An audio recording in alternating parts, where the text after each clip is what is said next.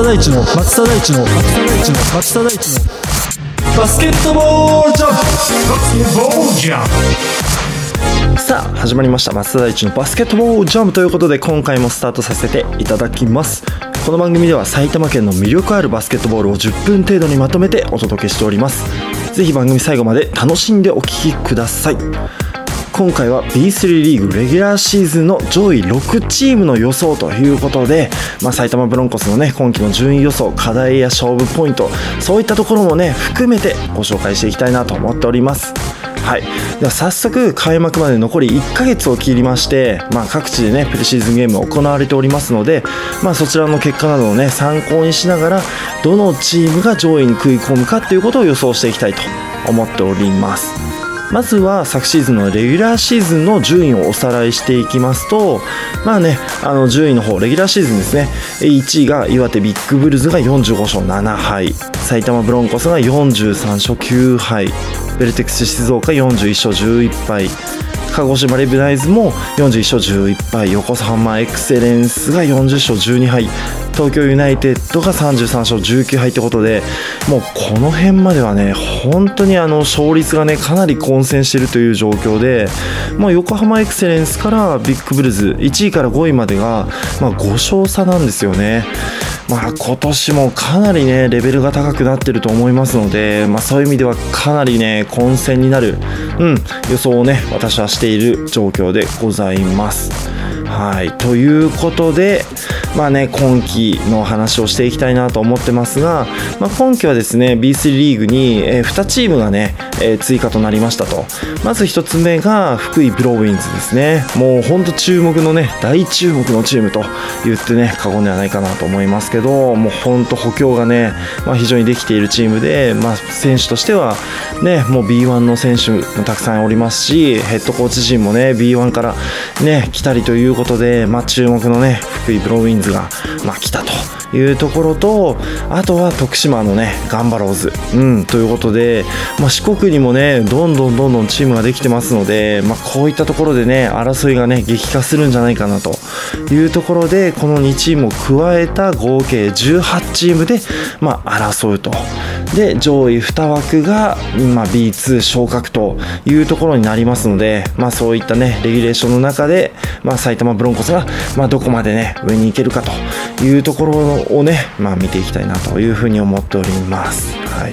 まあ、早速順位予想の方をねしていきたいなと思っております。まあ、6位から順番にね、まあ、お届けしていきたいなと思うんですけど、まあ、まずはね順位予想ということで第6位が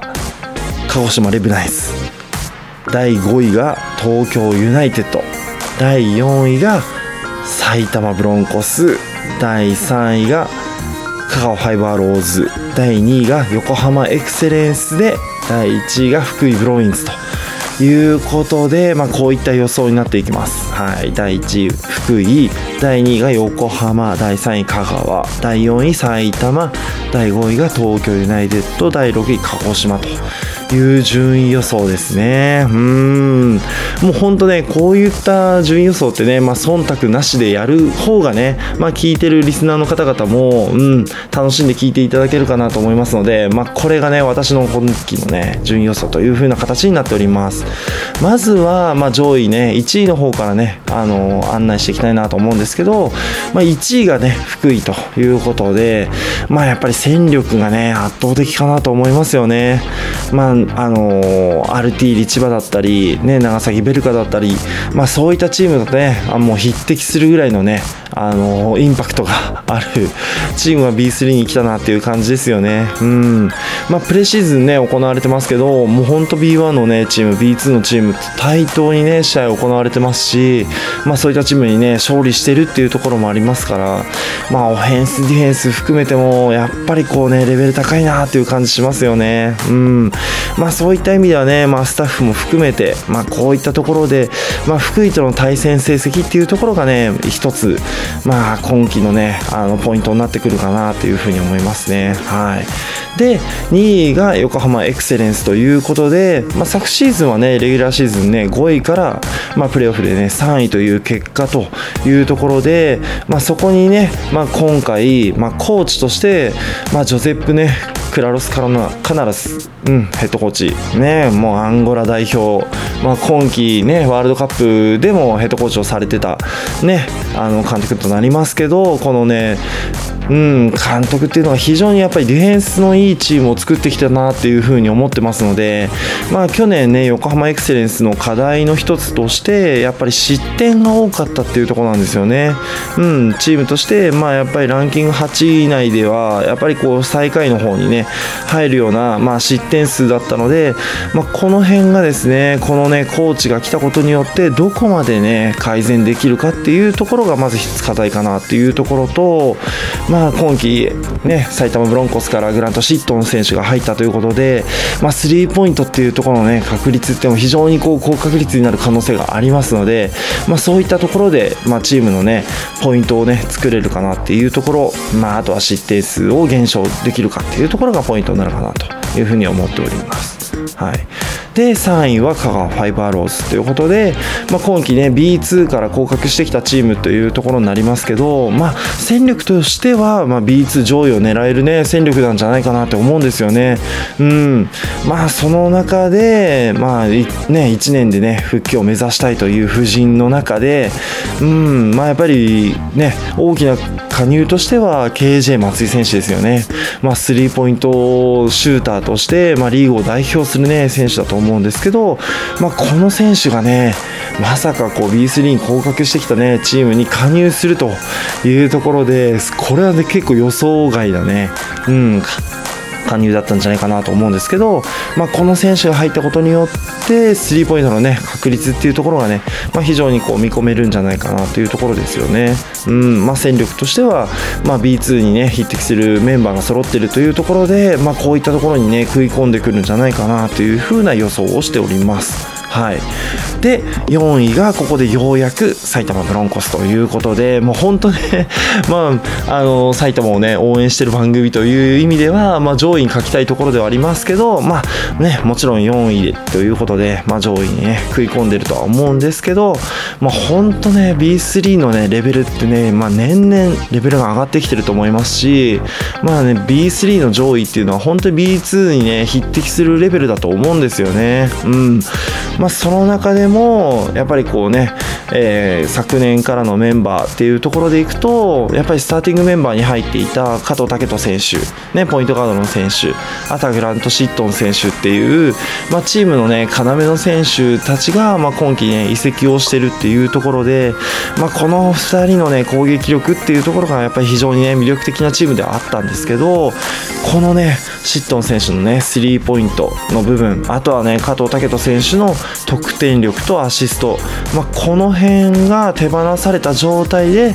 まあ、いかにね昨シーズンを超えていくかっていうところがねポイントになってくるんじゃないかなというふうに思ってるんですよ。うんま、まあちょっとね厚めにお話をすると、まあ、ポイントがね3つほどありまして、まあ、今季やっぱりね1つ目のね、えー、ポイントとしてはガード陣っていうところですよね。うんまあ、鹿児島レビナイズから浜田選手福島ファイアボンズから高橋選手っていうこの、ね、ガード陣が加わったことによって、えー、ガード陣がですね今季4名いるんですね。うんまあ、リーグの、まあ、昨シーズン終盤にね加わった山崎選手、ね、プレーオフでも非常にいい活躍をしてた選手ですね。に経験豊富なねサウスポーの秋山選手、まあ、今ね怪我明けがね、まあ、10月、11月ぐらいになるんじゃないかなって言われてますけど、まあ、このね経験豊富なねサウスポーのねガードが加わってこの4名がねもう本当スタメンを張れるクラスだと思うんですけど、まあ、この4名がいかにねチームの得点っていうところを増やせるか。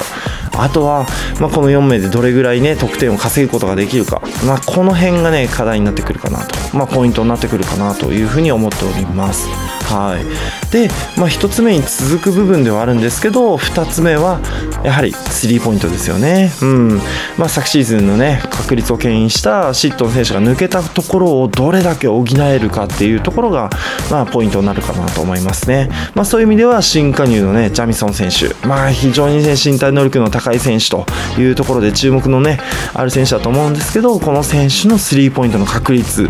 あとは、まあ、昨シーズンに引き続きましてキャプテン佐藤也選手、まあ、この選手も昨シーズンやっぱり35%を超える、ね、確率だったと思うんですけどやはりね、まあ、非常に自分自身の課題というところもありましたけど、まあ、40%近く乗せられるか、まあ、平均で10点以上超えられるか、まあ、こういったところもねポイントになると思いますし、まあ、それに加えて、まあ、野口選手、川辺選手っていうこのシューティングフォワードシューティングガードのね選手がいかにね高確率にスリーポイントを決めきってくれるかっていうところが、まあ、2つ目のねポイントかなと思います。はい、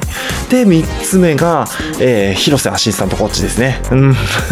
まさかのコーチかっていう感じではあるんですけどいや実はねこのコーチがまあ非常に重要なファクターかなと思っておりまして、まあ、広瀬コーチって、まあ、やっぱりディフェンスに定評のあるコーチっていう風なね話をよく聞いております。はいまあ、あのブロンコスとしては昨シーズンね失点数っていうところが、まあ、昨年のね上位8チームの中で、まあ、5位っていう形で、まあ、ディフェンスの失点ってやっぱり結構大きかったんですよね。得点ももちろん大きかったんですけど、まあ、ディフェンスの部分で非常にね課題が多かったかなというふうに思っておりまして、まあ、その部分っていうのを広瀬アシスタントコーチが、まあね、どういった手腕を見せるか、まあ、どこまでね失点という部分を改善できるかっていうところがポイントになるかなという意味では、まあ、ガード陣スリーポイントあとはディフェンスの部分、まあ、この辺がね、えブロンコスの躍進にね、まあ、大きく関わる3つの部分かなというふうに思っております。はいで、えー第5位がですね東京ユナイテッドということで、まあ、こちらのチームはね昨シーズンから、まあ、大幅な変更というところはないんですけど、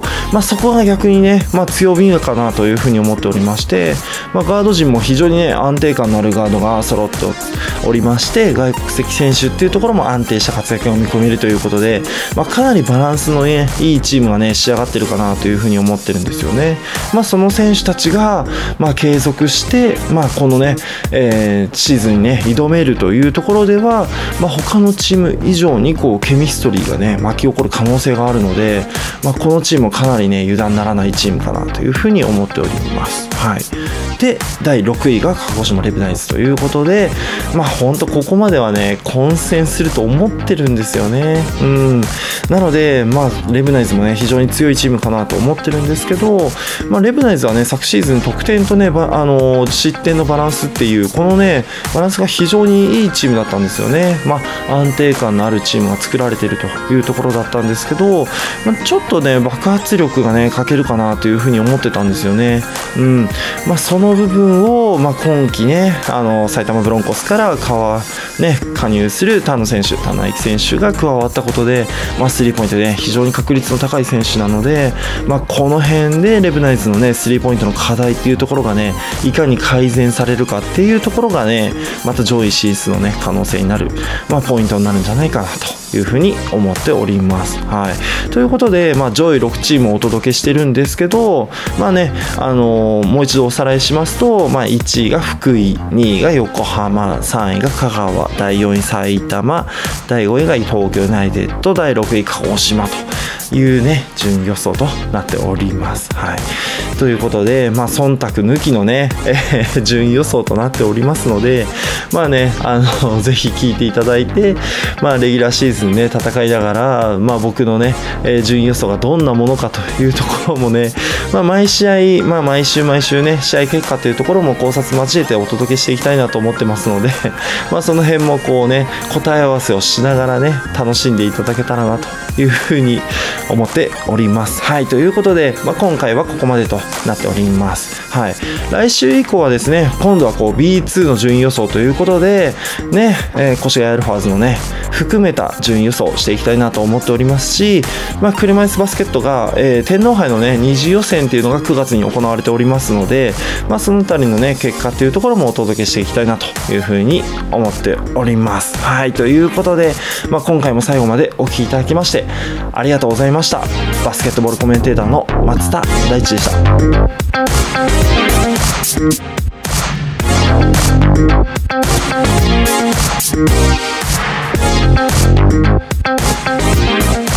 た。